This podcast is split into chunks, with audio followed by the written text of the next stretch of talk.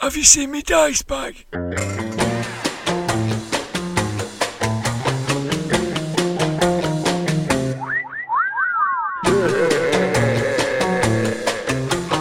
Grognard Files. Hello, my name is Dirk the Dice, and this is the Grognard Files podcast, talking bobbins about tabletop RPGs from back in the day. This is part two of the Stormbringer episode, a supplement featuring all the bits that didn't quite fit in the first part. It's a kind of supplement that's uh, more accurately referred to as a companion. In this micro grog pod, although it isn't that small, we'll be heading to the Games Master's Tower and looking at some of the supplements for Stormbringer RPG. And then I'll be going down to the shed to meet Eddie, who's been collecting Stormbringer stuff over the past couple of years. We've also done an extra bit where we have a light-hearted look at some of the Moorcock stuff in our collection. Regular listeners will know that my gaming group, known as the Armchair Adventurers, have been playing together since about 1982, which, according to listener Andrew Jones, makes us Tier 2 grognards. We weren't around when the hobby first began, so we rode the second wave. We've rediscovered RPGs in the past few years, and this podcast is about revisiting the old games and published scenarios. Now then, with Stormbringer, other than the core rules, we didn't have any of the supplements back in the day. We used to write our own scenarios. We used to steal things from Moorcock's books. This podcast has been an opportunity to read some of that stuff that was produced for the game that we missed out on the first time. Getting getting reacquainted with the game has made us really enthusiastic to play these adventures. Oh, if only we could conquer time and space. We've had some more iTunes reviews. We've particularly encouraged to learn that we're inspiring people to start playing again. Here's Gavnard. What a fantastic find! Listening to the Grognard files has given me the impetus to actually get out of the armchair, stop merely reading the rulebooks, and actually start gaming again. And it's every bit as fun as my memory and the armchair adventurers suggest. He goes on to describe us as some sort of rhubarb crumble with custard. We've previously been described and compared to a jammy dodger. So it's good to know that the podcast is exporting British comfort food around the world. I didn't realise that you could only see iTunes reviews from the UK and you need to change the country view to see the others. Um, we've been reviewed in Canada, Australia, Germany, and this one has just been added by Hyperletic from the Golden State in the USA. I really love this podcast. Dirk and the gang focus on the same games from the 80s that I loved. RuneQuest, Stormbringer, and Traveller, but from a British perspective versus my Californian one. It's a lot of nostalgic fun to hear their perspective on the games 30 years later, and particularly interesting to hear the areas where the experience differed between the two countries. Thanks for these reviews. If you're listening right now and you like what you're hearing, well, then please, please do add some stars and a review to iTunes. After all, Apple have nothing else to tax them other than creating complicated algorithms to help more listeners find us. I've had some listener contributions and uh, I'm going to put them in the postbag section at the end of this. Until then, I better head up those 888 steps to the summit of the Games Masters Tower. Go on, Ramblers, let's get rambling. Games Master Screen. Welcome, Blythe. Hello, Dirk. Uh, welcome to the inner octagon of the Games Masters Tower for this Stormbringer episode. Uh, I don't have a Stormbringer screen, Blythe. I'm sorry about that. Did they ever do one? I, I think they made one for the Elric exclamation mark version, Oh, right, yeah. but I've not got it. No. So I've made my own with a ring binder. Uh, with m- I've taken the pull-out reference sheets out of uh, the third edition and I put them in plastic folders Um, have you noticed they like flop over, Yes. and it'll annoy me that. Yeah. So I'm gonna, I'll end up removing it and exposing myself. Nothing worse than an exposed games master. No, so I'll put that to one side. You can do without a screen. Yeah. I'll, I'll, co- I'll use my arm to cover my secrets. I wouldn't So- read them anyway. I'm a mature player. I would never read a Games Master Secrets. It spoils it for everybody, doesn't it? It does, yeah. Right, I've got a table, a very special table. It's a table of my own devising, and it contains all the published delights in the Stormbringer canon. It's even got the Citadel miniatures that they made back in '87. Oh, yeah. Pantangian army. Yeah. Well, it wasn't an army. I think they made about six. Not quite an army, is it? Crack commandos, but not an army. It's very, it's very hard to get hold of Tangle Bones. Is So, yeah, very hard to get hold of Tangle Why? Bones. The figure. Oh, The right, figure, not the, yeah. no, not the No, slippery, cus- slippery customer. the tangly bones, isn't it? Uh, it's got everything there. So it's got uh, the Rogue Mistress, which is a campaign that spans the planes of the multiverse. Um, and I think El- uh, I think I keep calling it Eddie Elric. I think Eddie wants to. Run that- confused. I think uh, Eddie wants to run that one, doesn't he, at some point? Um, so we've got that the, the Rogue Mistress. I've even put some uh, Elric exclamation mark ones in here as well. All right. uh, the bronze grimoire with uh, spells and ancient artifacts to spice up your campaign. There's too many to choose from, so we're going to call on the Lords of Chaos to Mhm. help us. Okay, I've brought along my cursed dice cup. The first dice cup, yeah. Okay, I've got two dice, and I'm using two eight-sided dice. Excellent. Better than D6s. yeah. Well, you like the D66 so much that I've created A a D88. D88. yeah. so you can determine the supplements. Okay, that we're Okay. going to go. All right, are you ready to roll? I'm ready to go. I'll go for it. And it's 72. Hawkmoon. Science and sorcery in Earth's far future. And of course, this was part of uh, Eddie's Dragonmeet haul. I've taken it out of its plastic bag Yes. because last time it was a bit crinkly. I mean, we like a bit of crunch, but there's No, a, there's not a that much. Uh, and this was the last box set that was produced by Chaosium, uh, but I don't have the box. Um, it was published in 1985 and written by Kerie Campbell Robinson, Robson with Sandy Petersen. And it's notable for being one of the first RPGs that was written by Mm. a woman. So, which is a bit alarming when you think it's like 10 years on. Yes. Yeah. Yeah. Yeah, I think uh, D&D came out in 75 and this was 85. Mm. So it, it's probably more accurately described as a supplement for Stormbringer as it uses the same core rules and the background characteristics have been adapted to suit the world. But it's a standalone game. You don't need Stormbringer to play it and it's set in the world of Hawkmoon. Now I know I know that Hawkmoon is your favourite character other than Elric. He is, yeah, yeah. I enjoyed the Hawkmoon books. Um, yeah, they're, they're good books. They kind of hang together, I think, um, a little bit better than a lot of the other stuff. Um, the Elric stuff, the Elric books are better. Uh, the Elric stories are better, and Elric's a better character. But what I liked about the Hawkmoon stuff is that um, it's a series of books, one after the other, so it's a kind of proper series. Whereas the Elric stuff is bits and pieces, isn't it? There's Yeah. bits from magazines and the stories that are all sort of a bit piecemeal. But yeah, I like a bit of I like a bit of Hawkmoon. So the um, the Young Kingdoms are uh, set in the prehistory, aren't they? Earth's prehistory, um, prior to some devastating event um, that, that's going to uh, wipe out civilization as we know it.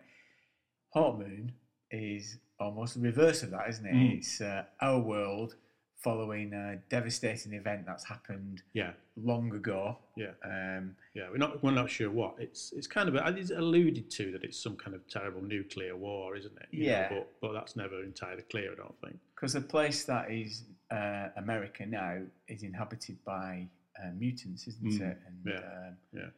religious fanatics. Yes. Uh, it's set in the far future, and it's a it's a, a future where um, science exists, but it's viewed as a form of magic, Mm. and the political system has been replaced by a feudal type system. So It's known as the Tragic Millennium, and in the box set you get this great fold-out map, like the one you get with the Yeah, you get a map of Europe, a kind of post-apocalyptic Europe that uh, you've got, and uh, Grand Britain, which is Great Britain, uh, is a kind of unpleasant place, isn't it?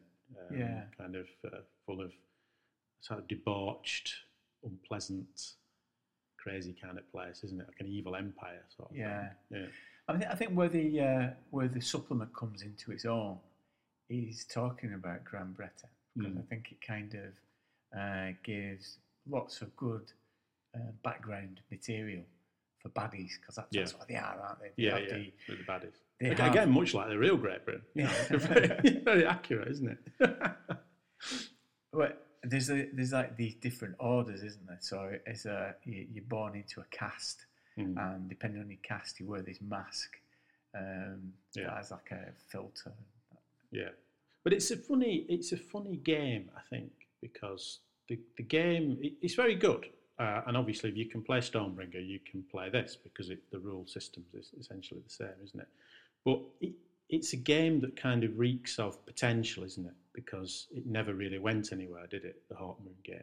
Um, I mean, I don't think there's many supplements for it or anything like that, is there? Uh, there's uh, the Shattered Isle, Yeah. which is pitched as a an Eternal Champion Mm. um, supplement, and which means you can play it for Stormbringer and for Hawk Moon. And there is a sense of a lack of confidence in the um, Hawk Moon game because it's encouraging you almost to play crossover games, isn't it? Yeah, and, and when I had a look at it, it, it does. My, my initial thought is this would be great to take characters from the Young Kingdoms. Yeah. So if you were doing a Stormbringer game and you were doing it regularly as part of the campaign, it would be a really good idea to take those characters and have them kind of transported to uh, the world of Hawkmoon. Something that kind of did hap- happens in the books occasionally. People kind of cross over, um, and I think it'd be useful for that as a role-playing game in its own right. As I say, I think it it kind of was almost cut off in its prime a little bit.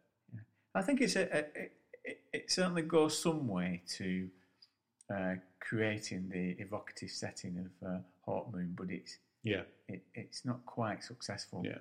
I think it's well, yeah, it, it's not, and it, it kind of it's, it's a little bit of a shame really because you can see how the Eternal Champion stuff had a, has a lot of potential, um, and I say it's not really fulfilled in, in that game. That it could be a bit more of a thing than it than it was. It seemed to have died a death a little bit, Yeah. didn't it, after Hawkmoon? And Stormbringer's kind of rumbled on in various different guises, like you say, there's the Elric game. Um, but it, sometimes you think, well, Stormbringer's a great game, and, and Hawkmoon would be a great game as well. It's never quite captured perhaps enough people's imagination out there to make it a game as big a game as perhaps we think it should be. Yeah. We're big fans of it, but and, and there's people out there who are big fans of it, but there's also people who've never heard of it. it. It's an odd game, I think. It exists in a kind of if you've, if you've heard of it and you like it, you really like it. But there's lots of people who haven't heard of it. Yeah, yeah. I'd be interested if anybody else actually played uh, in the Hot Moon universe. uh, Yeah, yeah, yeah. To, to hear Yeah. from them. Um, I mean, they did go and they did produce uh, Chaosium um, licensed a third party to produce uh, much later um, a Corum Mm. supplement. Yeah, That's very difficult to get hold of. Yeah. I'd love Yeah, to yeah. have a look at that. But yeah. I think I've seen that on eBay. It's about hundred pounds on eBay, Yeah. something silly like that. You know. yeah. Mm. Okay, so that's uh, Hawk, Hot Moon. I think we uh, better move to the next one. If you pick up the Curse Cup, and let's see what the Lords of Chaos have for us next. 17. Ah, now this is a an interesting sideways move here. This is Imagine Adventure Games magazine for Mm. the for the players of Dungeons and Dragons game. What's that? What's Yeah, that? I've never heard of that. That's a bit niche, isn't it? yeah, it is a bit. So Imagine was a monthly magazine published by TSR UK between 1983 and 1985. And I'm going to, I have got a Grognard file uh, based on the magazine. It's up Mm. on my shelf. I shall pull it down and in a future one we'll look at it in more depth uh, at a later date. But what this one is, this is the um, Moorcock Special Mm. um, which featured an interview, an article about uh, the Eternal Champion, a story, and a scenario for AD and D. Mm. Uh, and just having a look at it, I mean, it's a bit of a. I don't know. It's got on the table to be honest, because there's only one mention of Stormbringer. But what I like, what I do like about the edition of Imagine is that uh, you know, and you think that its its competitor at the time was was White Dwarf. Um, and White Dwarf was a great magazine, but what I think they do really well in this issue is you, as, as a role player, you, you get a lot of information. You get an interview with Michael Moorcock, Yeah, yeah. you get a story, and you get another an article about Moorcock's books and everything, as well as the scenario. And I kind of like that. That it's something that, and I, I might be, you can correct me if I'm wrong here, but I don't think White Dwarf really ever did.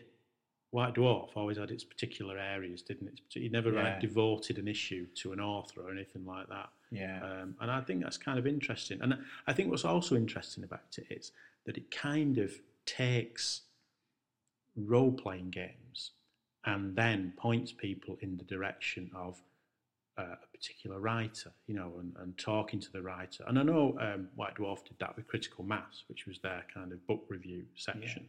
But Imagine kind of pushes that a little bit further. It's kind of saying to role players, yeah, you play the games, but there are books out there and, and stuff out there that you can use and adapt. And there's a guy who wrote some of these books, and this is what he thinks. And that's a, that's a kind of an interesting move, I think. Yeah, You yeah, definitely. It, the, there's an interesting. The interview's good because it, it is very hard um, to find references of Moorcock making references to games Mm. and the games that have been inspired by his work. But he was actively involved in this, this issue, um, and uh, he, it, the, the, the only mention of Stormbringer is where he cheerfully uh, recounts a story where he'd uh, he'd allowed uh, TSR to use um, creatures and gods from the Young Kingdoms in uh, deities and demigods, and they had to remove it because um, he, he'd forgotten that he'd given Chaosium the license. So, Yes, that's right. And I, I used to have a copy of Deities and Demigods with the Melnibone stuff in it. Really? Very early edition, yeah, yeah, paperback edition of it, which had those in. Like you say, I've got a later edition where they disappear for that reason. Presumably, I didn't know that at the time, but that that would be the reason. We wanted the license and stuff. Yeah, yeah, yeah. yeah, yeah. yeah. So really good uh, issue, and uh, look forward to more Imagine in the future. Okay, let's uh, hit the dice cup again. Okay. 34. Okay, this is Demon Magic.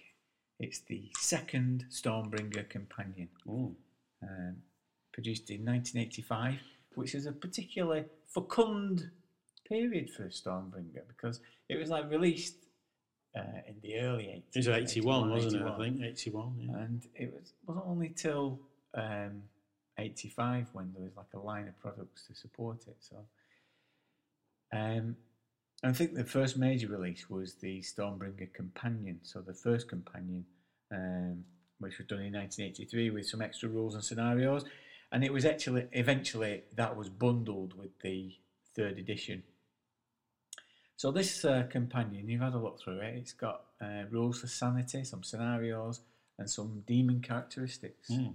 What do you think of it? Well, I've got mixed feelings about it. Um, the scenarios, uh, at first glance, seem seem quite tough. Um, some of the statistics, you think, how, how you're supposed to survive through this? I'm, I've no idea. But the scenarios are okay; they're fine. Um, the most interesting aspect of it is the sanity rules. I think. Um, on the one hand, I quite like them because I think that the idea that sorcerers can lose sanity by summoning a god or a demon is quite a neat idea. And it's sort of in keeping with the books as well. Um, I know in the previous podcast we talked about one of the problems of Stormbringer is game balance, in that sorcerers are very, very powerful and can become very powerful very quickly. So the idea that they can lose a bit of sanity um, while summoning these demons makes it a little bit more risky for them. I think is interesting. It's it's a good, it's a neat Yeah. way of balancing the game. So I like I like that aspect of it. Um, although, having said that, some of the again, it does this thing that Stormbringer does of some of the pluses uh, of sanity, the additions to sanity that it gives Melnibonians and Pantangians, um, sort of suggest they're impervious to sanity loss, which is a bit of a weird concept because I think the idea that a a powerful Melnibonian character or Pantangian can lose sanity, gives game balance. But I think Melnibonians get, I think it's power times five, isn't it? And, and Melnibonians get end up with powers of 20 and 25 anyway, and then they get a plus 20% on sanity. You think, well, he's not going to lose any, is he? well, that's a bit of an odd thing. But, um, but, but then again, I think sanity might be capped at 90%, so there's always a, a chance. But I, but I quite like that side of it. What, what I'm not so keen on is the sanity losses for seeing monsters and that kind of thing, a little bit like Cthulhu. Because I think in a fantasy game, you, you don't want to be bogged down too much. It, it seems okay to think if you summon Ariok or Arioch, are you pronunciation? I'm back into pronunciation yeah, problems. You say Arioch, I say Arioch. Let's call the whole thing off. Um, if you summon him, you know, and he's a god of chaos, the idea that you might lose some sanity is, is kind of a good, a legitimate concept, I think. Yeah. The idea that the bunch of adventurers, when they meet a clakar or some kind of monster lose a d6 sanity, I'm not so keen on because no. I think it strays then into Cthulhu territory where everyone you encounter some reasonable monster, you know, kind of moderate monster, and everyone's gibbering in the corner. Well, it's a sword and sorcery game. I mean, you want you want a kind of a bit of fighting, don't you? A bit of action. Yeah. But I think the bit for sorcerers is, is quite good. You yeah. could see or you could adapt it because I think the sorcerer bit is quite a neat idea, really. Yeah, I mean, the, mechanically, it's a straight lift from Cthulhu, isn't it? Yes. Oh, yeah, yeah, yeah, yeah. And it is uh, quite interesting to see the parallel development of Stormbringer and Cthulhu because hmm. mm. they're both licensed games that were released at the same time. Um, and maybe this was an attempt to reach out and connect Stormbringer with yeah. Cthulhu. Yeah, possibly. Uh, yeah, players. Yeah.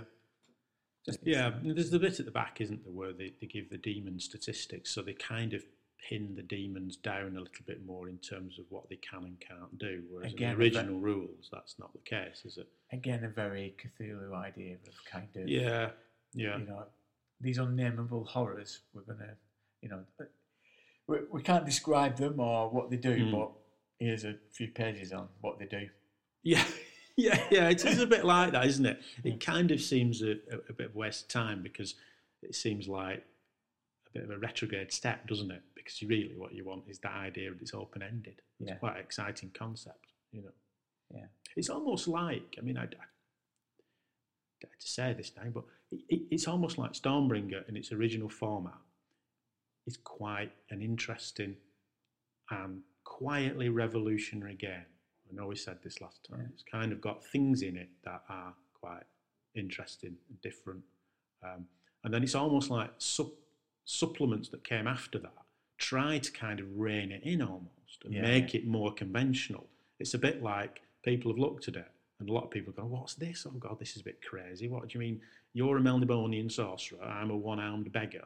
You know, that, that's not going to work. And what about that? You know, what do these demons do? What do they look like? Yeah. What, all those kind of issues that people might feel are out of the comfort zone. So supplements after that have tried to go, well, I don't worry about that. We, have got yeah. sanity rules which will rein in those sorcerers a little bit and make them a little bit more balanced. And we've got descriptions of the demons, so don't you have to worry about negotiating. There's hard and fast rules about what they can do and what they can't do. And I, I, they just feel a bit yeah. like that. I mean, I'm not saying that was deliberate, but there's a definite sense of that. I think. Yeah, I think I I think it's this uh, companion is trying to create a parity with uh, Call of Cthulhu, which mm. was yeah. popular at the time. Yeah, yeah, which was, was probably, uh, say probably. It is. Would have it, been. It is. is. Would have been. Will always much, be. Well, always is. Too much of it, isn't yeah. Um, but it would have been a far, far more popular game. And yeah, that's the thing, I think. They're probably looking at Stormbringer and thinking, well, we make it a bit more like Cthulhu. That, yeah. that might make people kind of latch onto it a little bit more. Yeah. Yeah. Let's roll again. Okay. 57. Okay. I'm glad 57 came up. White Wolf. This mm. is Temples, Demons, and Ships of War. Okay. This is a slim volume. Um, it was the last um, supplement that was produced for the second edition, 1987. Mm. Um, it, include, it includes plans and details for three temples, uh, escape from Yellow Hell, a scenario, a set of rules for ships, and a set of stats for Elric by Sandy Petersen, no less. Hmm. So, what do you make of this one? It's very slim, and again, it's part of that um, supplements that trying to sort out some of the issues of the Yeah. original rules. Yeah, yeah. I, I mean, the temples, the temples are actually very good. I quite like those. They're kind of interesting, aren't they? They're kind of quite colourful, and you know, there's like a, a fire, there's the, fire god under a- under a volcano kind of one. That's you know, they are quite good. Your temple of law, your temple of chaos, and yeah, I, I like those. I think they're they're the best bit of it, really. Yeah. Um, the weaker bit, the ship thing. There's there's some. I say there's rules for ship combat, but they're not rules for ship combat. They're just a bit peculiar. They're like rules that give ships like statistics, like the number of crew and the hull points and the manoeuvrability and all that kind of malarkey. But unless I'm, you might correct me if I'm wrong. Unless I'm missing something, that, that doesn't really describe how you're supposed to use these No.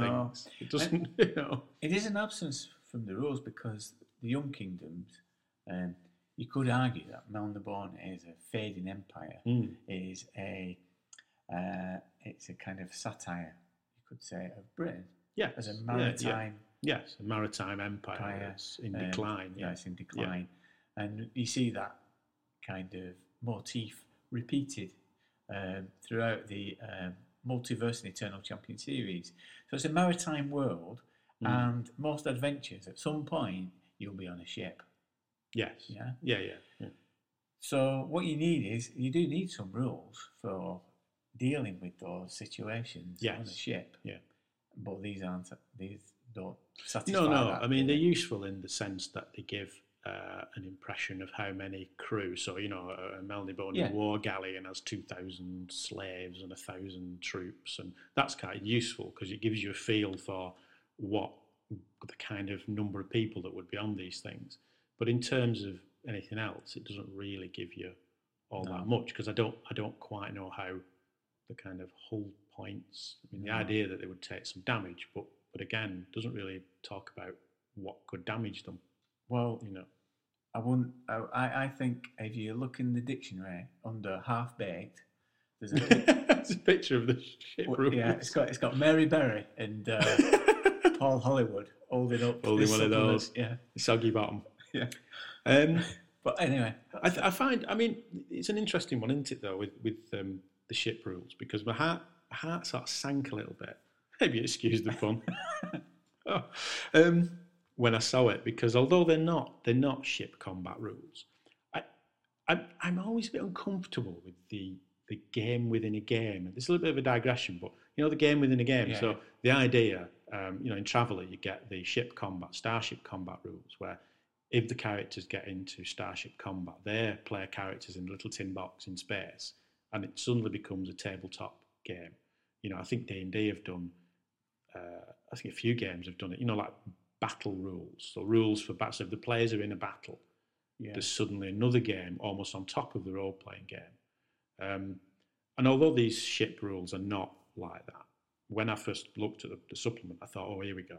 It's another one of those things. And I, I, I don't know. People probably will disagree, but I, I take a bit of a dim view of it. yeah. I'm not a big fan of it. I just think if it's a role playing game, let's stick to the characters. I mean, admittedly, in travel, it's a little bit different because starships, you're going to get starship combat. But if you are in a fantasy role playing game and the characters are in the midst of a battle, I, I'm fine with the games master determining the way that battle's going to go for the purposes of the story. And the players are just enacting their bit of the battle whilst it goes on around them. yeah. I'm not a big fan of the idea that, oh, right, everyone, it's a battle now, so we're going to do some tabletop wargaming as well as role playing. And I suppose it's like the ship rules. I mean, may, maybe I'm, I'm speaking in the defense of these rules now, that the idea of ship combat rules in Stormbringer, um, probably a bad idea. Maybe it's fine to say, you know, you're on a Melnibonian war galleon and someone hits it and it starts to sink. It's fine. It's an adventure, isn't it? So we're not yeah. too worried about why the ship's sinking. Something hits it and it sinks. Yeah, that's all right. I don't know. People probably disagree, but I, I just always find that. My heart always sinks a little bit when I see rules within rules, you know. Yeah. Let's uh, have a final roll of the dice. 83. This is The Black Sword Pursuit of the White Wolf. Mm. Uh, it's another supplement from 1985. It's an adventure, and it's the second part of uh, second part to Stealer of Souls. Uh, both of them written by Ken Rolston, who's actually one of the uh, design team on the new RuneQuest. All right. Okay. And it takes place uh, during a story that appears in The Bane of the Black Sword, where Elric is recruited by a group of merchants to kill Nikorn uh, by rival mer- merchants. Um, and Elric uh, intended to double cross them, but he found out that Nikorn was in cahoots with Theleb K'aarna, um, who's the is his nemesis, isn't he? Yes, one of them. Yeah. Pantangian sorcerer. So he killed him. Uh, so in, in Stealer of Sword, uh, Steal. I'm having diffi- difficulty with that. Do you think Arioch has taken possession of my teeth? I don't think. Yeah, I think could be. Got a tooth demon. Become possessed by it. Uh, kill some souls later. Right. In, in Stealer of Souls, the player characters are employed by Nikorn's daughter to avenge her father's death by confronting the rival merchants. So that's out of the way before you Mm. start this. And this adventure sets the PCs in pursuit of Elric Yes. across land. Mm. So I never played this, but oh, I wish I could. Yeah, I wish I could. I, I must admit, reading it, it, it's a fantastic scenario, isn't it? Um, for a number of reasons. I, I, the one thing I do, I really like about it is the fact that it manages to to pull off a real trick with with role playing games like Stormbringer that are based on on books. It manages to kind of involve you in the stories, the books, without actually involving you in the books, if that makes sense. So, so you're in the wake of Elric. You, you, it picks up something. It picks up an incident that's happened in the books that involves Elric, and you're involved in that. So the characters are from the books, um, and you're pursuing Elric and following him. So you follow him through bits of the Young Kingdoms that, uh, and you're in the kind of wake of the stories. So he's been here, and this happened, and you then appear. He's gone, but you're the kind of consequences of what he's done and whatever are all there waiting for you. So you're involved in the books, but you're not involved in the books in that way that you feel you're stepping on uh, important toes, which No. is always the problem with role playing games like this. You know, you don't want to say, well, we're going to rewrite the books. You're not doing that. You're just in following his footsteps, uh, and you go to the same places, and you see the same things, and you see the kind of consequences of what he's done. And I think that's a really clever. It doesn't. It doesn't sound that clever, but actually, it is very Very clever. clever. It is very clever. And the way that it's done as well is uh, brilliantly evocative. Hmm. It's probably um, because of the time it was done. Because you think um, this was people moving from um, doing dungeon crawls yes. Yeah. to a more story based Mm. approach, more narrative based Yeah. approach. Because if you think, you know, even if you uh, there's several um, city adventures in this, isn't there? So Yeah, they there are, from yeah, city to yeah. city. I mean, even back in the day, back in the early days, um, it, cities would just be um, dungeons with the lids taken off. Yeah. That's not the case here, is it? No. This is you, you go and it's got the details there for you to experience Yeah. the city.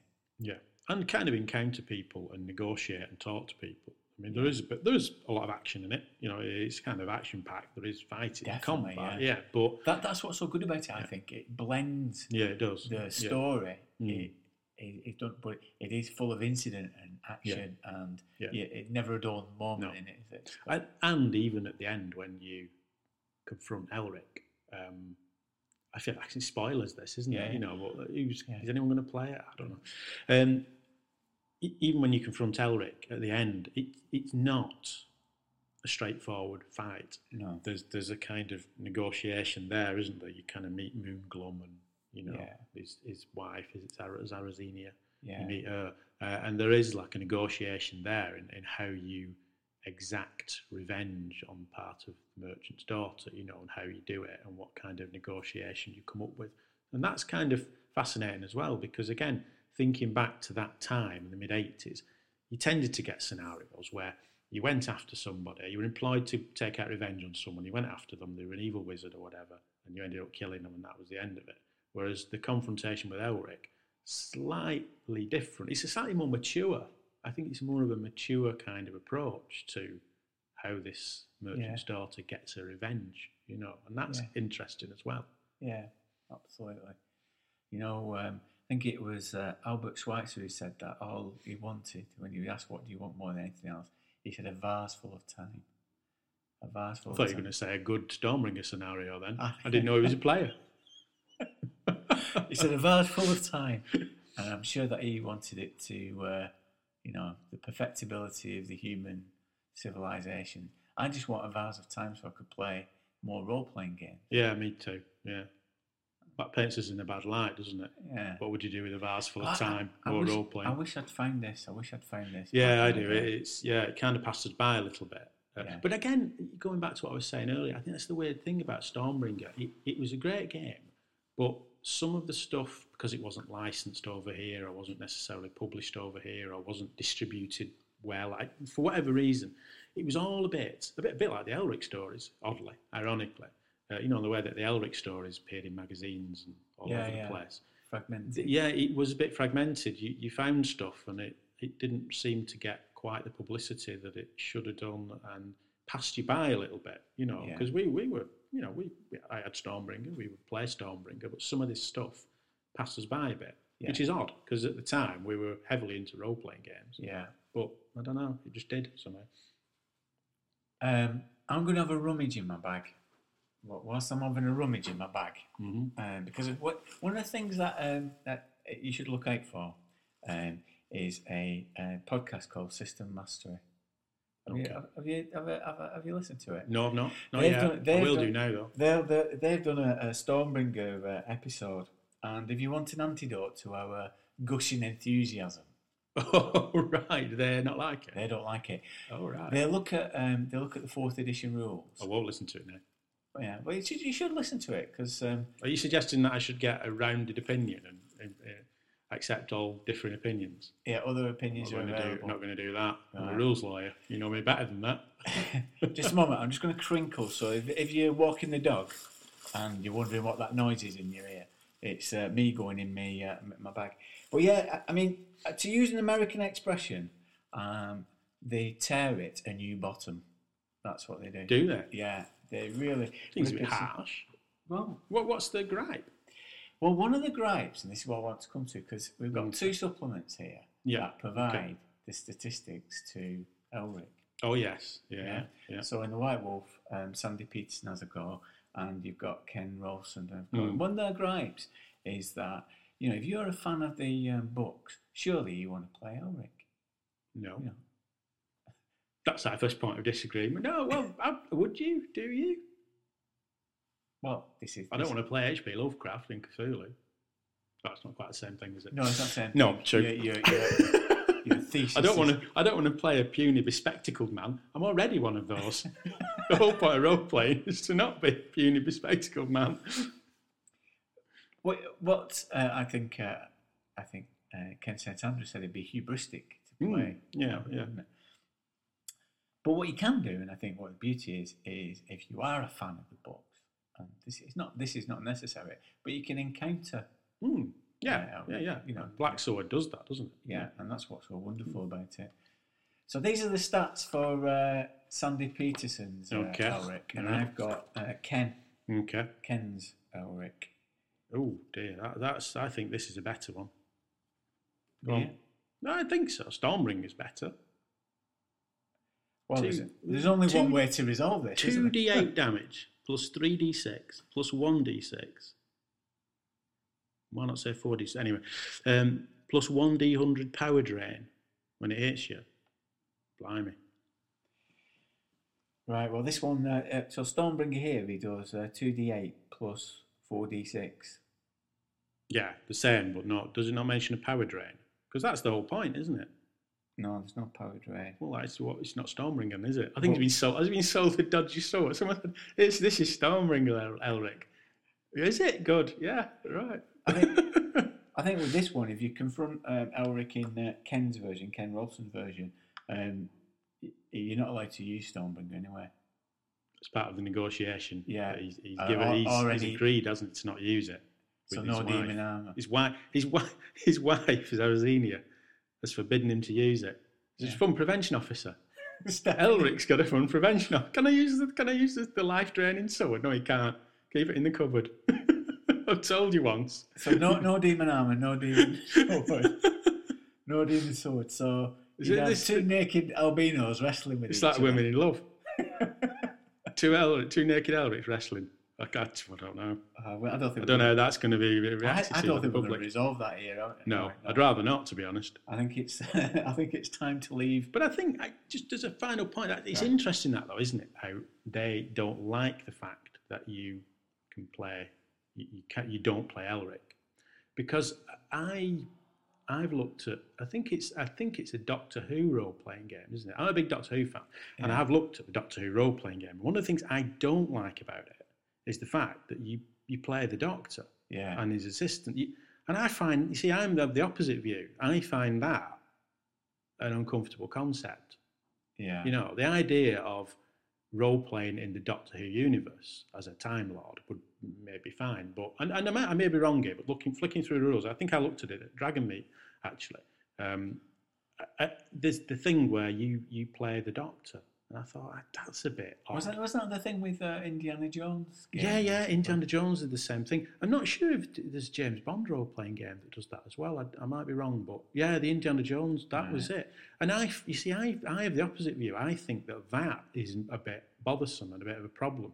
I like the idea that you adventure in that world. So Indiana Jones, you advent, adventure in the world of Indiana Jones, but you're not playing Indiana Jones.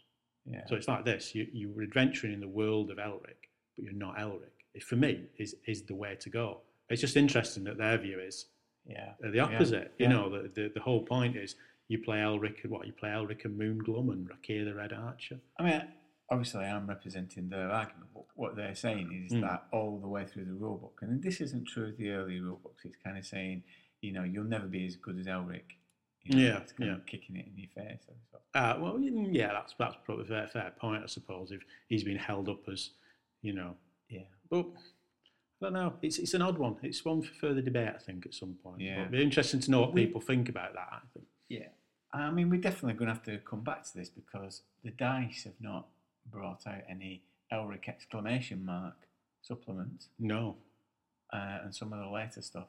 So we're definitely going to have to come back. Mm. We always say that, don't we? We do. I've got a, an appointment down at the bottom of the garden to see Ed in his shed um, to see how much it cost for you to uh, get these supplements.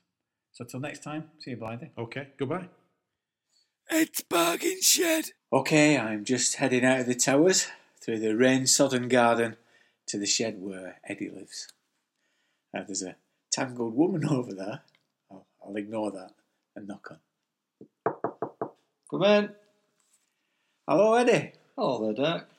Right, so this uh, time we're talking about Stormbringer, and I know that you've uh, collected a lot of Stormbringer haven't you, over the last couple of years. Uh, well, not really. I only have a few things, but uh, it's all happened ad hoc. Just Right. uh, I picked up the first uh, Stormbringer module, which was the third edition rules about a year, two years ago now, and uh, I got that purely out of the novelty and nostalgia reasons. It was something that I had back in the day that went over the wall, so I thought I must get that again. Yeah. So I picked it up, and I can't remember you uh, games mastering it though back in the day. I never did. I think uh, Blythe did most of the Yeah, games did, mastering yeah. for that. I think, having to think about it, Stormbringer was the only game that I never actually played before I met you and uh, Blythe. Right. Me and Herbert, we did the usual Tunnels and Trolls, Dungeons and Dragons, RuneQuest, Call of Cthulhu, uh, in that order. And then we bumped into you two. And then uh, we kind of never never played Stormbringer that time. I don't know why. It was out. It was out a few years before then, but uh, it must have passed us by. So, if I wanted to get hold of the first or second edition rules, how much would they cost? Well, the first and second are almost identical, apart from the rule book. In the first edition, they're in three, three or four little booklets. Uh, the second edition's all joined together in one booklet, uh, and it, it doesn't come up that often actually. But you can expect to pay the box set, I'd say anything from twenty to thirty pounds, maybe more. Uh, if you were, you know, if you're really after and it was in mint condition. I picked up the first edition, and I paid thirty pounds for it, but uh, which seemed a lot when I looked at it. It was a buy it now with delivery that were free, and it seemed a lot. And it was only by chance that I clicked on it, and it's and it had uh, three other modules thrown in. It had the this, the companion, it had the uh, the Black Sword, it had the Stealer of Souls campaign Yeah. in the box set, all for thirty pounds. So when I worked it out, that's like four items, all for thirty pounds. So each one of them uh, come to about seven pound fifty each. Yeah. So I thought that was a bargain. So What- snapped it up. It, when I a casual browsing myself, it seems that the third edition is the one that you can get hold of quite easily. It, it is. That's what I picked up a few years ago as well. It, it was dirt cheap on Amazon. You could get it below ten pounds. I think I paid about seven or eight pounds for it at the time. Uh, but it, lately, it's gone. Must have people must have picked them up, and the, the transfer of these books have slowed down a bit because they've risen. I think you're going to be expected to pay about over 10 to twenty pounds. I think for that book now. But the um, fourth edition seems the one that's most prevalent, the one that's most available. You can So that's yeah. a '90s one, isn't it? Yeah. That's right, 1991, I think that Yeah. came out. Uh, and it's probably the best one to get. If you ask me which one to get, it just seems the same as all the early editions. I think it's been tidied up, but the layout's got that Chaosium look. It looks, in my eyes, good. yeah. The artwork on the front's great. So it's got everything that all the early editions had. And I think, without go, going into details about the rules changes, I think it's been tidied up a little bit. Yet it still keeps that kind of chaotic character generation bit at the beginning, which I think's very important for Stormbringer. And how much is, is that one? The fourth one, I think I got mine from, mm, I think that was Amazon. Yeah, again, anything from ten to twenty pounds, but I think you might pay a little bit more than that now. Right. Uh, I think as a rule of thumb, if you if you, I have an Ed's bargainometer. Right. so anything below ten pounds, whatever it is, for these old modules, anything below a tenner, you're going to get a bargain. So that's a bargain, no matter what it is. And the next step up is from tenner to twenty pounds. Now that's a reasonable price to pay for whatever book you're going to get. Yeah. Uh, and above that, 20 to 30, you're in the realms of do I really want it? Do I really need it? Am I collecting it? Anything above £30 is in the collecting zone. And if you really Yeah. want it, you pay it. It doesn't matter. If you want it, get it. It doesn't matter. Yeah. Uh, but it's them three bands up to £30, I think you could get most modules for. Some always go for more, some go for less. It, it's a strange thing that the fifth edition seems to be the one that gets the Does highest that's, price. That's uh, always seems to be about 50 60 pounds Yeah. for some reason. That's off the scale on the bargain. It is. I don't know why. I've seen it, and I know I could get hold of one now. I'll not mention it on air for thirty seven ninety nine Right. free delivery. Now, I don't, that's not what I would pay, Right. but I know if you're interested, and I know you you like your Stormbringer stuff. But if you really wanted it, I'll let you know. Thanks for it. okay, let's have a look at some of these uh, supplements then. So Mm-hmm.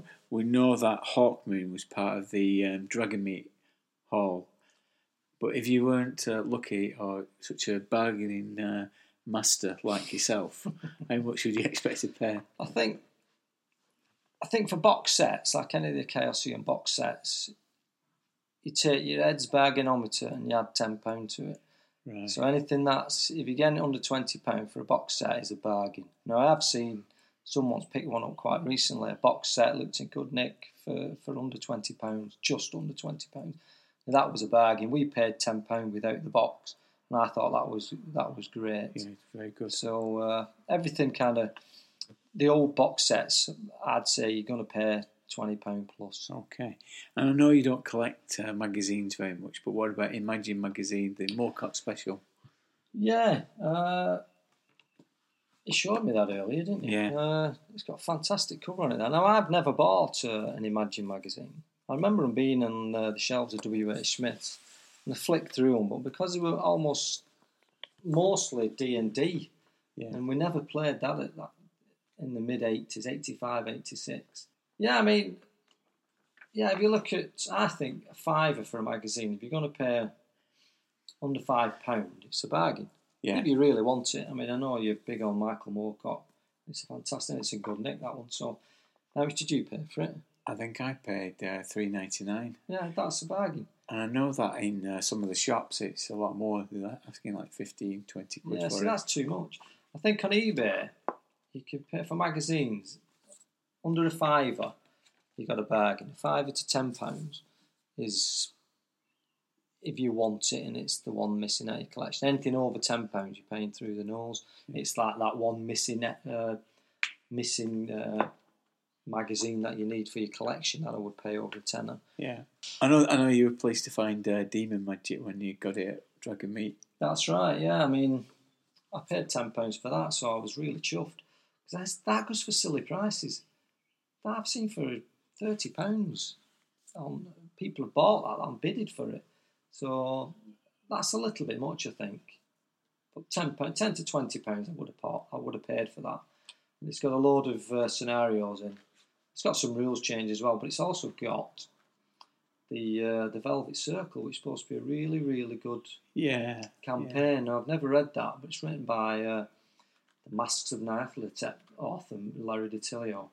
So I've not read it because I'm hoping someone would run it for us. So they might get a chance. You might get hoping. chance. So I think I think that's a bargain, but I'd expect normally to pay twenty pounds for something like that. And what about this one, White Wolf? I know that I put you in touch with that. I'd never seen that until I stumbled across it on uh, on eBay, uh, and I think it was only ten pounds. Yeah, it was only ten of that one. which I thought, A yeah, bargain on the bargainometer. that's right. It just tipped in at the bargain side. So now, because I hadn't seen it, I, I weren't sure whether it was any good. Although looking at it now, it's got some fantastic diagrams, typical Chaosium in it, Yeah, brilliant stuff. But it's got what would put me off is these ship rules. Why do they have ship rules in them? I mean, yeah. What's the big big hoo-ha about ships? Have you ever wanted to play a ship? Well, it just so happens that uh, my next uh, campaign you'll be playing it. Playing a ship. Yeah, a frigate. Yeah. It's not. It doesn't, it doesn't exactly float me boats. Very good.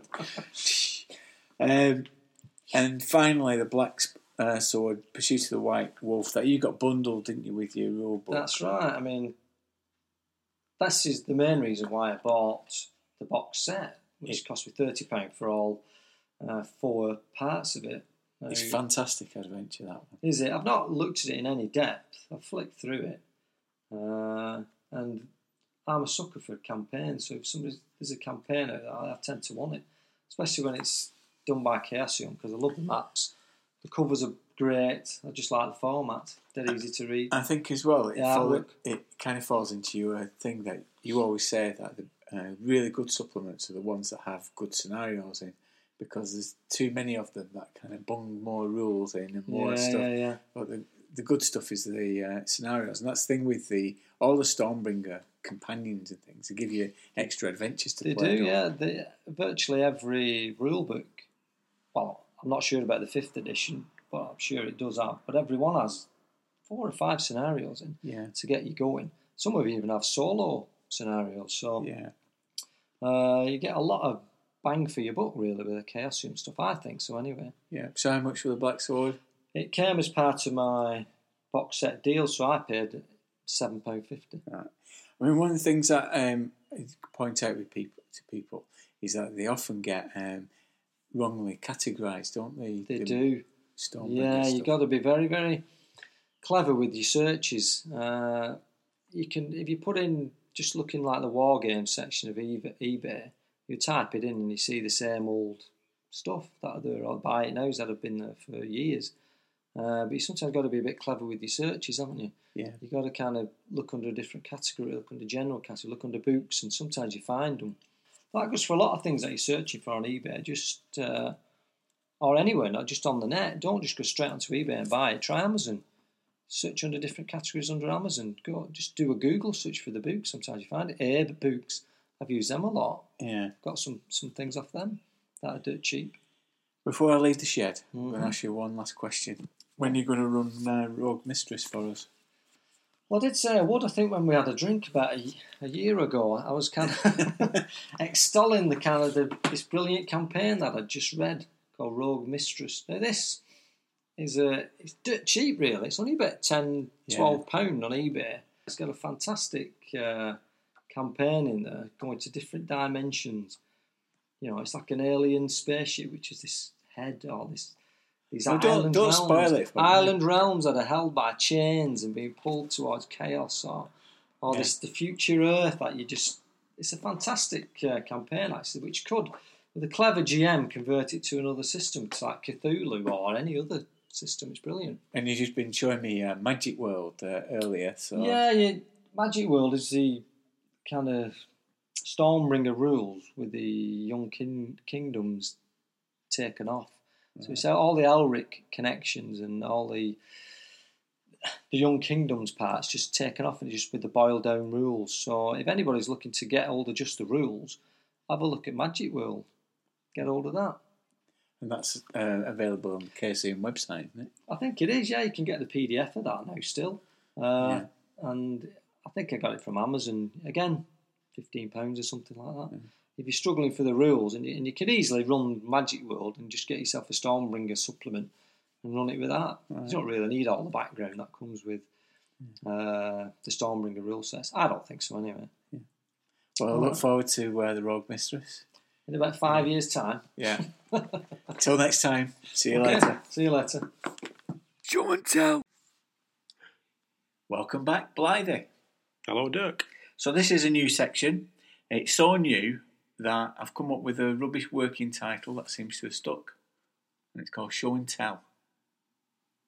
And uh, we've come to the very summit of Dirt Towers, into the attic, where we retreat to find remnants of our past and possible futures.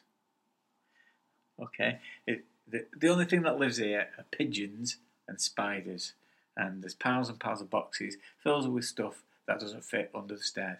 Did you have any trouble coming through the hatch? A, a little bit, but I'm in now. You managed to squeeze Yeah. through. Yeah, we need a bigger hatch. Okay, how will this work? Well, we're going to take turns in sharing something significant and interesting from our collections. Okay, we have a lot of stuff um, relating to Moorcock. I mean, m- myself, when I uh, left for college um, back in '88, I became an obsessive collector of uh, Moorcock material. Everywhere I went, I would every charity shop, every second-hand shop, I would go on the hunt for something. Uh, and I remember the day I found the uh, film tie-in novelisation of the Great Rock and Roll Swindle. It was a momentous day. found it in York, I think it was. Mm. A dog-eared copy, full of mildew, but I still had it. It was still mine, so uh, that was great. So he's a very accessible author in terms of uh, people. He spends divides his time between Austin, Texas, and uh, Paris. He comes visiting, but he's a very accessible author. And when he has a new book, he he often tours with it. But we've only ever met him once. We have, yeah. Oh, we say met. Watched him from a distance. What's him from a distance? Didn't really meet him, did we? I got a book signed by him at that time. Yeah, yeah, true. that counts as encountering someone, Yeah. doesn't it? I think, I think it's yeah, on the encounter table, the celebrity encounter table. I think it does. Yes. Yeah. And we went uh, to see him at Odyssey 7. So, Odyssey 7 was in Manchester. Manchester is the nearest metropolis to us, isn't it? Yes. Yeah. The world's first industrial city Mm. and the site of Odyssey 7. Odyssey Seven, which was a science fiction bookshop. It sold a little bit of role playing stuff, didn't it? And it actually sold some rather unusual role playing things that weren't available. I, I think we saw the uh, KC Ring World role playing game. we did. Yeah. Yeah. And Um, it, it had a lot of uh, fantasy games, unlimited stuff. Yeah. Yeah. So- but it was, predominantly a bookshop. Yeah. Science fiction and fantasy bookshop. and it uh, also had a, an amazing collection of imported material. Mm. So uh, stuff from America with uh, yellow edges to the spine, Yes. the yellow edges Yeah. to the, the books, and Yeah. yeah. So we used to go there. Used to have posters as well, and it used to be advertised in the back of um, Starburst Yeah. magazine. So we made the trek over there. We had to walk over there, Mm. and it's in the university park. And it's part of a shopping mall Yeah. that never had anybody in it. No, it wasn't. It was a desolate shopping mall, which was like it's a shopping mall. It wasn't. We didn't call it a shopping mall then, did we? No, we It was didn't. a shopping, Shopping centre. centre. It was an Arndale centre. It was a shopping mall. It is now a shopping mall because we've all watched, you know, Dawn of the Dead. But uh, it felt like something from Dawn of the Dead. It didn't did, It was yeah. like desolate and It had music playing Yeah, really loudly, didn't it it? did, yeah, yeah. And the escalators would just like send you up there into this ghostly Mm. place. and uh, Odyssey 7 was a corridor like uh, shop Mm. with uh, books stacked on either side and posters and things like that. And Michael Moorcock was going to be there, so we made it be like, because in our heads, Michael Moorcock was some kind of foppish Yes. guy with a, a snap brim fedora. Yeah, we expected him to look like a wizard. Yeah. I think we expected him to turn up wearing a pointy hat and a caftan or some other such strange kind of clothing and be a complete eccentric. And he turned up. And I think you're. Um, what did you whisper to me? Your You look- observation? he looks like a greengrocer. He looked like a greengrocer. He did look like a green greengrocer. He had like uh, patches on his. Uh, he was very ordinary looking, Very wasn't ordinary he? looking. He was very ordinary, and it, it was. I wouldn't say disappointing, but it was slightly surprising, wasn't it? Yeah, he did look looked- like a greengrocer. he looked like somebody who'd be uh, weighing out bananas Mm. rather than uh, conjuring Yeah. up fantasy worlds. Yeah, yeah. Not not that. To be fair, not that the two things are mutually exclusive. I think you can be a greengrocer and a fantasy writer. Yeah, I don't know if there are any out there, but you, know, you Yeah. can be. he clearly is. Well, he- I think I, like to think he is. so, what have you got first of all in your sack of surprises? well, my first thing is the Michael Moorcock Guide to Greengrocery. No, it's not. Uh, no, it's not. It's um, it's Michael Moorcock's study of epic fantasy, wizardry, and wild romance. ah, yes. um, which was a book that we encountered sort of later on in the 80s. Um, and it's, as, as the title suggests, it's his study of uh, fantasy writing, and it's a series of essays, really, isn't it? Um, but there's one essay in particular that really struck a chord with me, and I know it did with you, and, and as with quite a few people that we've spoken to over the years, which was the essay entitled Epic Poo. Um, Pooh as in Pooh Bear, um. And essentially, it's a critique of kind of Tolkien-esque fantasy and Tolkien, isn't it? yeah. Um, and it has a bit of a, well, say a bit of a go, quite a lot of a go at Tolkien and Lord of the Rings, uh, and it gives it a kind of Mar- say Marxist analysis. That might be a little too harsh, but certainly a left-wing analysis. And one of the things Moorcock does is he points out certain features of Lord of the Rings, where you know the orcs all talk in the vernacular, uh, the elves, any, anyone who's a good guy, with the exception of Sam Gamgee, uh, has a nice, uh, you know, received pronunciation accent, uh, and anyone who's a villain tends to have a kind of, you know, regional Cockney type of accent. There's things like Men from the East, fear of revolution, uh, the status quo. You know, the elves have got sort of power uh, and want to keep it, and all the orcs want is what the elves have got. What's so bad about that? Uh, industrialisation, fear of that kind of thing. You know, the kind of rural idyll that the elves and the hobbits live in, and the kind of grimy industrial sort of industrial world of the orcs that's coming to take over. And and Moorcock kind of makes the case that Tolkien, sort of establishment figure, bit posh, Oxbridge, um, essentially, Lord of the Rings is a fear of revolution. It's a fear of the working classes. It's a fear of that kind of thing. Now, you know, that kind of struck a chord with us. Um, whether you agree with that or not it is debatable. It's, Yeah. it's a controversial view. Yeah. But I think the other thing that Wizardry and Wild Romance did, and this is really the more significant thing for, for me and you, I think, and for some of our friends, it was a bit, it was sort of saying it's all right to not like Tolkien that much. Yeah. Because secretly, I don't. Yeah. I find him a bit boring. Don't, don't get me wrong, Yeah. I'm not. I'm not questioning his literary abilities, and those those films they made were fantastically exciting. But uh, we always had a problem that we would read lots of fantasy fiction. We like Moorcock, and we like Fritz Leiber, and we like Robert E. Howard, and we like people like that. But I always struggled with Tolkien. I always found it a bit dull. I mean, when Sam and Frodo get onto those misty marshes, is it? Yeah. or Yeah. whatever. Oh my god, it's boring. It is. I'm sorry, I've said it now. It's Yeah, out there. it's out It's there. boring. I found it boring, and I think Wizardry and Wild Romance was quite a liberating read because it really, putting aside the kind of left wing Marxist analysis, even if you agree or not agree, they don't agree with that. It, it, it sets up the idea. Do you know what? It's actually all right to not like Lord of the Rings. Yeah. You can be a fantasy fan. You can like fantasy writing. You can like all sorts of different things. You can like role playing and all that. You don't have to like Tolkien particularly. And I don't. I find him a bit dull. Yeah. I mean, I think uh, I'm I'm pleased you chose because this is a very uh, very important book in my uh, formative period. yeah, of, me too. Yeah, because I think it's. Um, I mean, reading it again. Right, and I've been reading it again uh, recently. It's not as angry as I remember it. Mm. Um, it's more of a patchwork quilt of quotes um, of stuff out there that exempl- is an example Yeah. of the stuff that he thinks Yeah. fantasy should be. Yeah. And I think it's not so much a, I, I, I think it's not so much a Marxist analysis in that he's trying to say that somehow fantasy and speculative fiction should respond to the world Mm. uh, around them. Yeah. What it shouldn't be doing is serving up uh, platitudes Yes. and Yeah. um, you know, you know, heaven forbid nostalgia. I mean, people who peddle nostalgia, They're the worst kind of people. they're the worst kind of They're the worst kind of people. We would never be. We would never like to think of ourselves as doing that. No, so he, he's coming from um, his anarchist view um, that he formed in the '60s of being in this era when the old order, the establishment, was trying to hold on to colonial power that was Yeah. slowly Yeah. disintegrating, and seeing the the rise of um, uh, see, seeing the rise of the proletariat uh, uh, wanting more and having aspiration. And uh, what he's saying is like you know they- it's like harking back to Yeah. to, to what, what they wanted before. But as you say, more more importantly, doing it in a really boring way. Yeah. So what he he presents is a load of uh, authors who have written speculative fiction that engages with what's happening in the world and presents it in a really challenging and interesting way.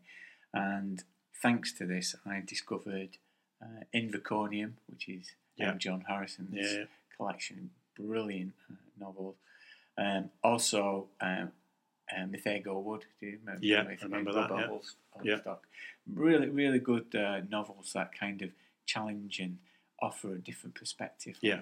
Yeah, I think you're right, and that's the key to it. Like you say, whether whether you agree or not with his analysis of Lord of the Rings, um, that that's can be put aside. But it does it does put you in push you in the direction of saying there's other stuff out there, and you don't necessarily have to like this. You don't have to put this on a pedestal because there is that sense with Tolkien. There's a sense with Lord of the Yeah. Rings that it's there on a pedestal, and you know to be revered and to be at the centre of all fantasy fiction, and all fantasy kind of comes away, comes off that, Yeah. shoots off that. And whilst it is obviously an influential book, and I suppose you have to ask the question: without Lord of the Rings, what would have happened to fantasy writing? Would it have gone in the direction it did? I mean, there, there is that, Yeah. but it, it's not the be all and end all. You know, No. And we we were both, I think, in our early teenage years, slightly embarrassed and ashamed. It was like a dark secret, wasn't it? That, Yeah. uh, I don't. I don't think even we discussed it between us. I think No. even with each other, we kept it a bit of a secret until until we were a bit older, and then. I think I can't remember, but it might have been. I have a, I have a memory of it being in Games Workshop actually, Yeah. and I think we were looking at Middle Earth role playing or something. I think one of us, really, one of us con- confessed to the other and said, "You know, I don't really, don't really like Tolkien." yeah. I think one of them, you know, was like, "Oh, neither do I." Actually, he's quite boring, isn't he? You know, I really struggled to finish Lord of the Rings, yeah. and it was like, "Oh, thank God." Anybody who has any difficulty with it, I always say uh, two words: Tom Bombadil. Tom Bomb, Tom Bombadil, dreadful, dreadful man. Yeah. Never Uh, met him, but I, I believe he's dreadful. I just uh, I, one thing to say. I think that um, Moorcock doesn't necessarily follow this pattern though, because you got to say that his fantasy fiction is he he, he doesn't really. He, he, he- has the kind of banality, of just like inverting things. Yes, oh, Yeah. of course he does. Yeah, Yeah. yeah, yeah. And I think that's what I find interesting is that it's the other authors that he recommends that, Mm, uh, yeah. you know, like Yeah. Peake and the other people who have influenced him. Yeah. Um, if you want to have a better understanding of Moorcock's fiction, I do recommend uh, Colin Greenland's uh, book, Death is No Obstacle, Yeah. uh, which was brought out in uh, 92, I think. And Colin Greenland has an Imagine link because he was the book reviewer for Imagine. That's a bit of a callback to the earlier bit. Um, and w- what's interesting from a game point of view here as well, he actually gives his formula for how he made those novels back in the day. Yeah. So when he was writing them, and he took the view that he takes take s- 60,000 words, Mm. divide them into four sections, Yeah. and then of- of 15,000, you divide them into six chapters, and then every chapter needs an incident or action that moves the narrative forward. So that every four pages, Mm. something jaw dropping is happening. Yeah. Now, to me, that is a good model for Are you uh, listening? Are you listening, Tolkien? Yeah. Every four pages, something happened. Not every four thousand pages. people have switched off now, haven't they? They don't Yeah, like talking. Never yeah. listen to these people again. Yeah. Heretics. Well, let's move away from uh, Tolkien onto uh, safer ground. I think Well, music, because Yes. people people are not tribal about music. people are not tribal, and there, there are no controversial views in music at all. No. Correct. So what I've brought here is my vinyl copy of Hawkwind, the Chronicle of the Black Sword, which is from 1985, and it is their interpretation of Moorcock's work, and Moorcock provided uh, lyrics for one of the songs on there, "Sleep of a Thousand Tears," and he had a long association with uh, Hawkwind, uh, touring with them occasionally. And if you look on YouTube, you can actually see him uh, reciting poetry alongside the Dead God's Homecoming. I have it on good authority that Hawkwind toured with this as well, uh, with a great show with dancers and uh, things like things like that. Um, and they were supported by Dumpy's Rusty Nuts. Really? Dumpy's Rusty Nuts, which I always think sounds like an AD&D spell. You know, like uh, Some kind of curse. yeah, well, Yeah. like Tenser's floating disc. Yeah. Dumpy's Rusty Nuts. Well, it'd be like a curse, though, wouldn't it? You cast it on someone, they've got rusty nuts. Now, I get, I gave you this to listen to uh, the other day. Hmm. Is this the first time you listened to it? I think I may have listened to it a long time ago. It's a long time since I've listened to it. So it was all kind of came back. Some bit, little bits of it came back, but a lot of it felt quite fresh. Yeah, and what did you think? I enjoyed it actually. I, I enjoyed it a lot. A, a few weeks ago, I was forced to watch. I say forced. I just couldn't bother getting out of the armchair. I was forced to watch the Brits, Yeah. um, and I have to say, uh, what's happened to music? Why is why is there no Hawkwind winning a Brit? No equivalent of Hawkwind winning a Brit.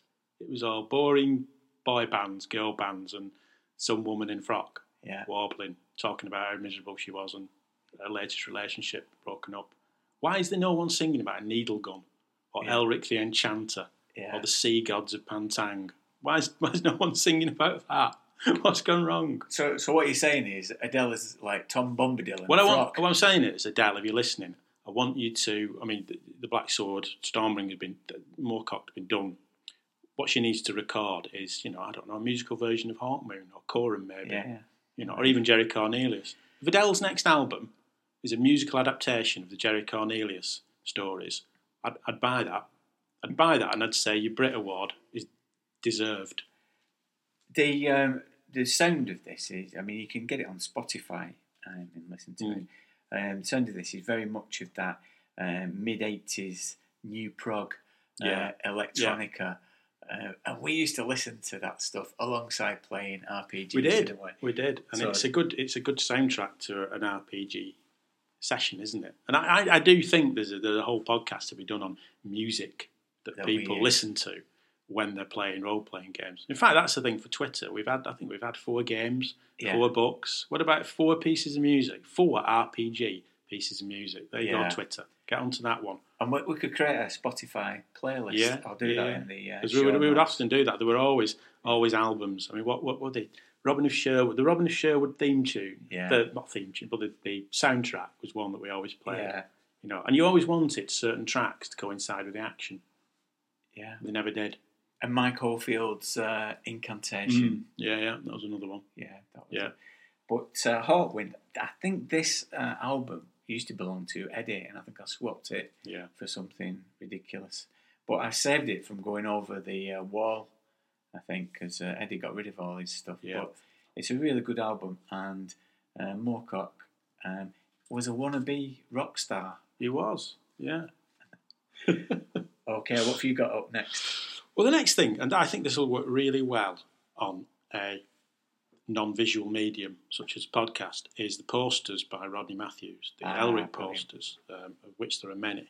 Um, Rodney Matthews, not not that- sounds like a footballer, maybe a footballer, but he's not a footballer. In the same way that Michael Moorcock's not a greengrocer, Rodney Matthews is not a footballer. Um, and he, uh, his, his, his posters and pictures of Elric, um, I think a, I think it's fair to say have a kind of degree of fame, don't they? I mean, they are kind of quite um, The distinctive. they're quite distinctive, aren't Yeah. they? I mean, he has this style where they look almost insect-like, don't they? There's a kind of insect-like quality to the people. They look kind of, you know, in, in that way, and it, it's a kind of odd, it's an odd style because at the risk of sounding too pretentious, um, they have that kind of insect-like thing, and it's almost like you're looking in a little world of fantasy where these kind of little strange little people are knocking around with swords. You know, that's that's Yeah. the feeling that you get from Rodney Matthews posters. And I, I, I used to have several on my wall um, as a teenager. I think I was one of Elric and Moonglum fighting a dragon, which I think was on the front cover of Imagine It magazine, was, yes, wasn't it? yeah. Um, and there's several others of them fighting some kind of beetle people, that kind of thing, beetle monsters.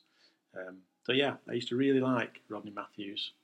Um, Well, I think uh, Elric has always been a visual muse, hasn't he, for uh, graphic artists, and Yeah. there's a number of uh, graphic novels, uh, and- and I do believe that when um, uh, Moorcock was originally conceiving Elric, he worked alongside Jim Cawthorne, who um, helped to visualise what, what he might look like, and it wasn't until much later that Jim Cawthorne's um, material was published in graphic novel form. But it, there are a number of. I brought some graphic novels here to uh, show you. This is this is the uh, again. This is good for this, this works well on Yeah, radio. It, it worked really well. that's that's a fantastic. That's the most amazing thing I've ever seen, Dirk. it's a pity people can't share, see I'll it, share, isn't it? I'll share these. But uh, P. Craig Russell uh, did a comic strip, um, artist for a comic strip, and his version of Elric is a lot like August Beardsley's um, Art Nouveau kind of swirls and uh, really made it an exotic figure. Um, but they're, they're, they're, they're a good collection. But a number of people have contacted me to say, I've never read Elric, I've never, um, uh, I've never experienced uh, Moorcock's books. Where's a good um, starting point? And I've pointed them towards Mm. this that came out a couple of years ago. It's the uh, Ruby Throne uh, by Blondel, Poli, uh, Recht, and Bastide, and it is a brilliant uh, graphic. Good, not only because of the visual imagery is very striking, um, but because the writing is very good. They've actually changed the story in places um, to make it more narratively co- coherent for a visual medium. Um, but it, it, I mean, you just have to look at the pictures of Doctor Jest, the torturer, and um, it, kind of picks the cruelty, the casual cruelty of uh, Melnibonéan and the darkness. And, and Arioch is very, very um, disturbing. It's that thing with Moorcock, isn't it? There's a multimedia dimension to it, isn't there? There's the Yeah. music, there's the graphic stuff, you know, more so than a lot of other fantasy authors, really. There's one, uh, there's one absence in Moorcock and Elric, which we'll perhaps come on to when I show my final thing. Ha Aha! You're the final thing. is the final thing is the final program, Mm. which is a film um, that was uh, directed and written by Robert Fuest, who's famous for uh, doing the Doctor Phibes uh, film, and this is a, an adaptation of Moorcock's Jerry Cornelius uh, novel of the same name. Probably his most accessible novel. He wrote four, um, and there's lots of um, short stories. I'm always you liked Hawkmoon. I was always a big Jerry Yeah, Cornelius yeah. fan. Jerry Cornelius is a spy, bon vivant, rock star, um, libidinous, bisexual, polymorphly perverse uh, character from the 60s, early 70s. And this film kind of tries to capture some of that um, experience. It's a, bit, it's a bonkers film. Um, But what's interesting about it is I, I could never get hold of it. I knew I, I read um, Jerry Cornelius in the eighties. I used to score score the um, uh, uh, TV listings every every week on the hunt for it, appearing late on Channel Four. It never never appeared, and it finally came on DVD in 2013, and I was able to get it. So what what's interesting is that there's never been an Elric film, No, there hasn't. No. and you would think in of all of Moorcock's creation, Elric would have been a great. It would. It's a strange thing, though, isn't it? It's like I always say with movies. It's that odd thing where, you know, can a movie, a movie being a terrible, terrible thing, um, you know, how it affects things. I mean, the Lord of the Rings films are fantastic. I mean, you know, as we've Yeah. just discussed, better than the books, in my humble opinion. Um, but I suppose you always worry, don't you, that when somebody makes a movie of something like Elric, would it would it destroy some of the mystique? Would it? I don't know. I can imagine. I, I suppose what I'm saying is, I can imagine a movie being brilliant, but I can also imagine it being rubbish Yeah. and being disappointing. It's almost like it's, it's a maybe it's a good thing that it's never been made. It's, Yeah. it's never been made. It's never been ruined. And there's an element of that, you know. But you'd think because of its episodic nature and the fact that it has inspired such great Yeah, graphic novels, you would think so. Yeah, you'd think they'd be queuing up to uh, make Yeah. a film, or but TV series, you know, in the game, Yeah, age of yeah, uh. Game of Thrones. I mean, they've just Yeah, started doing the Shannara yeah, series. That's dreadful. But it, you would think that Elric, for an adult uh, fantasy you would, series, you would Yeah. make it great. yeah, yeah. And, and it's like all the Marvel stuff, isn't it? I mean, they're making a Marvel uh, superhero film about anything and everything these days, aren't they? You know, you've Yeah. got the Deadpool ones, and you've got is it Doctor Strange? Don't, don't Yeah, yeah. Benedict Cumberbatch is Doctor Strange. You start thinking, I mean, nothing wrong with that, but they- they're kind of making a movie out of every Yeah. superhero that ever graced the pages of a comic. I mean, Yeah. why, why not Elric? Yeah. Elric's time will come. And I think that uh, Moorcock has made a lot of money Mm. through options Yeah. of uh, Elric films, and it's never never emerged. Well, I think is was it Stephen King that said the best thing that can ever happen to you as a novelist is that they buy the rights to one of your books Yeah. and never make the film. never make it. Yeah. they get the money, but they don't get the chance to ruin it. if you're interested in the final program, I do urge you to listen to Mr. Jim Moon's Hypnogoria. He talks in some depth about the film. Um, it, it is utterly balmy, actually. Um, but you'll, you'll have to watch it and enjoy it. So, I think that's a, uh, one thing before we go off for Jerry Cornelius. We Mm. should say, do you know how Jerry Cornelius got his name? I have a feeling you're going to tell me. It was actually the name of a greengrocer. That's real. That's. That's not true. It is true. That's not true. You're making a a, fool of me in a podcast now, aren't you? That is that is a Moorcockian fact. It was a greengrocer. Really? A proper greengrocer? Yeah, he's just on a corner shop? Are you bending the truth? it's just one of those great bits of synchronicity. anyway, we're going to uh, get through that hatch. Yeah. Yeah, and uh, take with you the Ruby Throne and uh, the I final program I will. and enjoy that. He's done very well for himself, Malcolm Moorcock, hasn't he? Yeah. Yeah. For a greengrocer. See you later, Blythe. See you, Dirk. Post Postbag! My social media channel of choice is Twitter. I'm on at the Grognard File, where there's a community of gamers, old gamers, exchanging stories and images from playing back in the day. Here is a Stormbringer anecdote from Ian Griffiths. I don't really remember much about our Stormbringer campaign, except it was hijacked by a local nutter. A friend of a friend of a friend heard we were playing and had read a bit of Elric. As far as I know, he'd never gamed before. We were playing at my mate's mum's house and she let him in.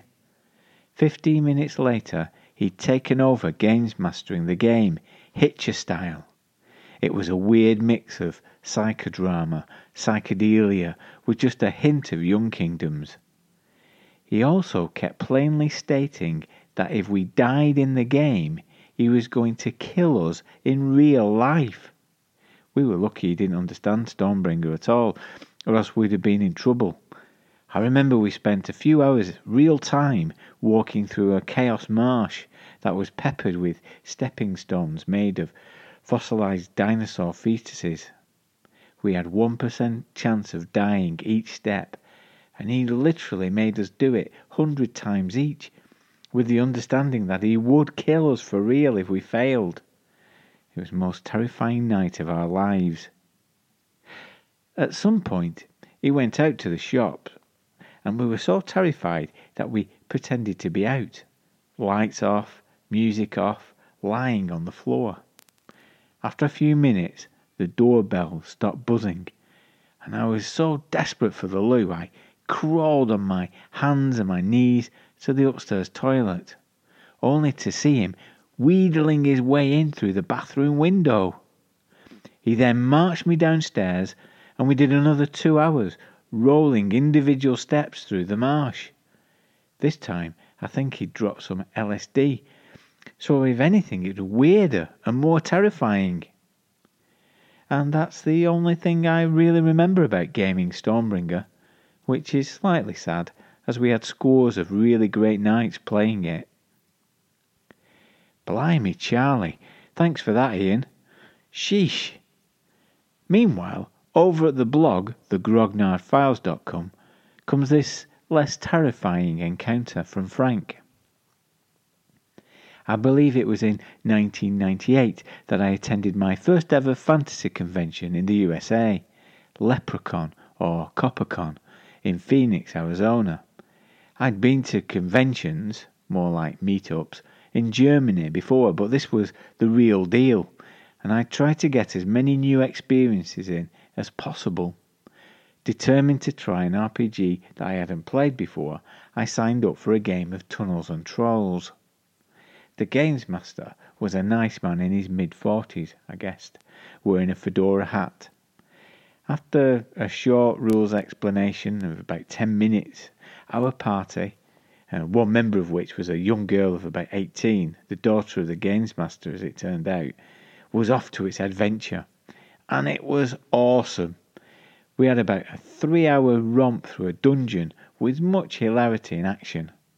To this day, I fondly remember that fun adventure and the RPG of Tunnels and Trolls. You will have guessed by now that the Games Master was none other than Ken St Andre. Thanks for that, Frank. There's a Tunnels and Trolls Grognard file coming soon.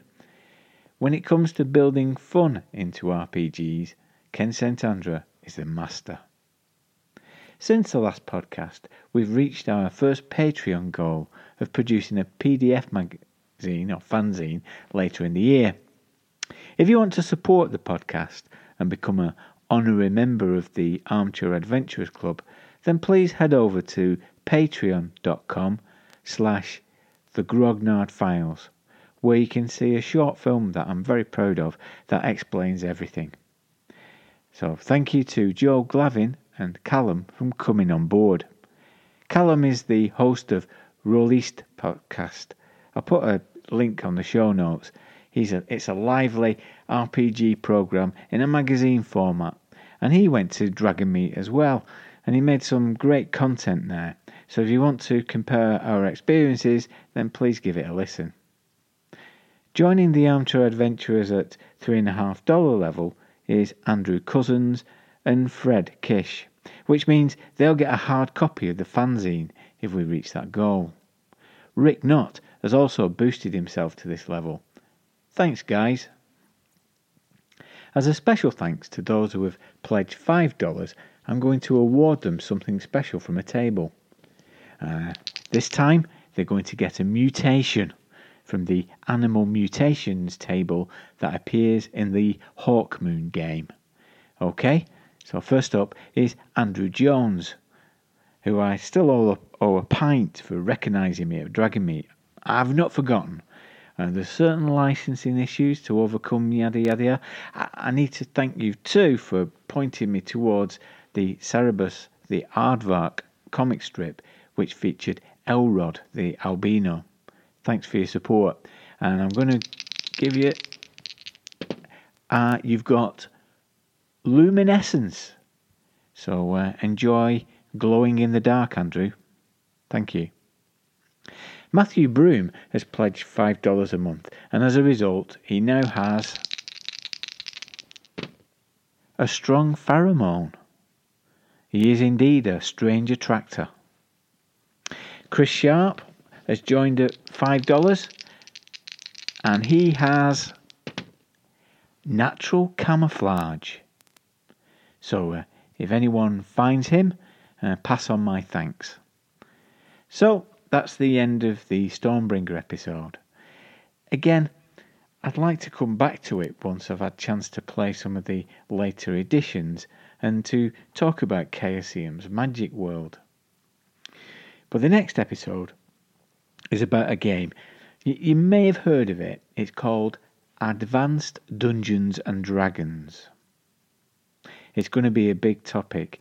At Daily Dwarf is burning the midnight oil, trying to find the best from White Dwarf. And the armchair adventurers have had a long and complicated relationship with AD&D, which we'll explain. we're trying to work out uh, how to tackle this huge subject in a interesting and meaningful way. And so as a result, the next one might be a bit later than the four week cycle that we've been aiming for so far. But we will have it out at the end of, before the end of next month. In the meantime, I'm going to put on my fedora, my fur coat, paint my nails black, pack my needle gun, and fire up the phantom. Until next time, adios amigos.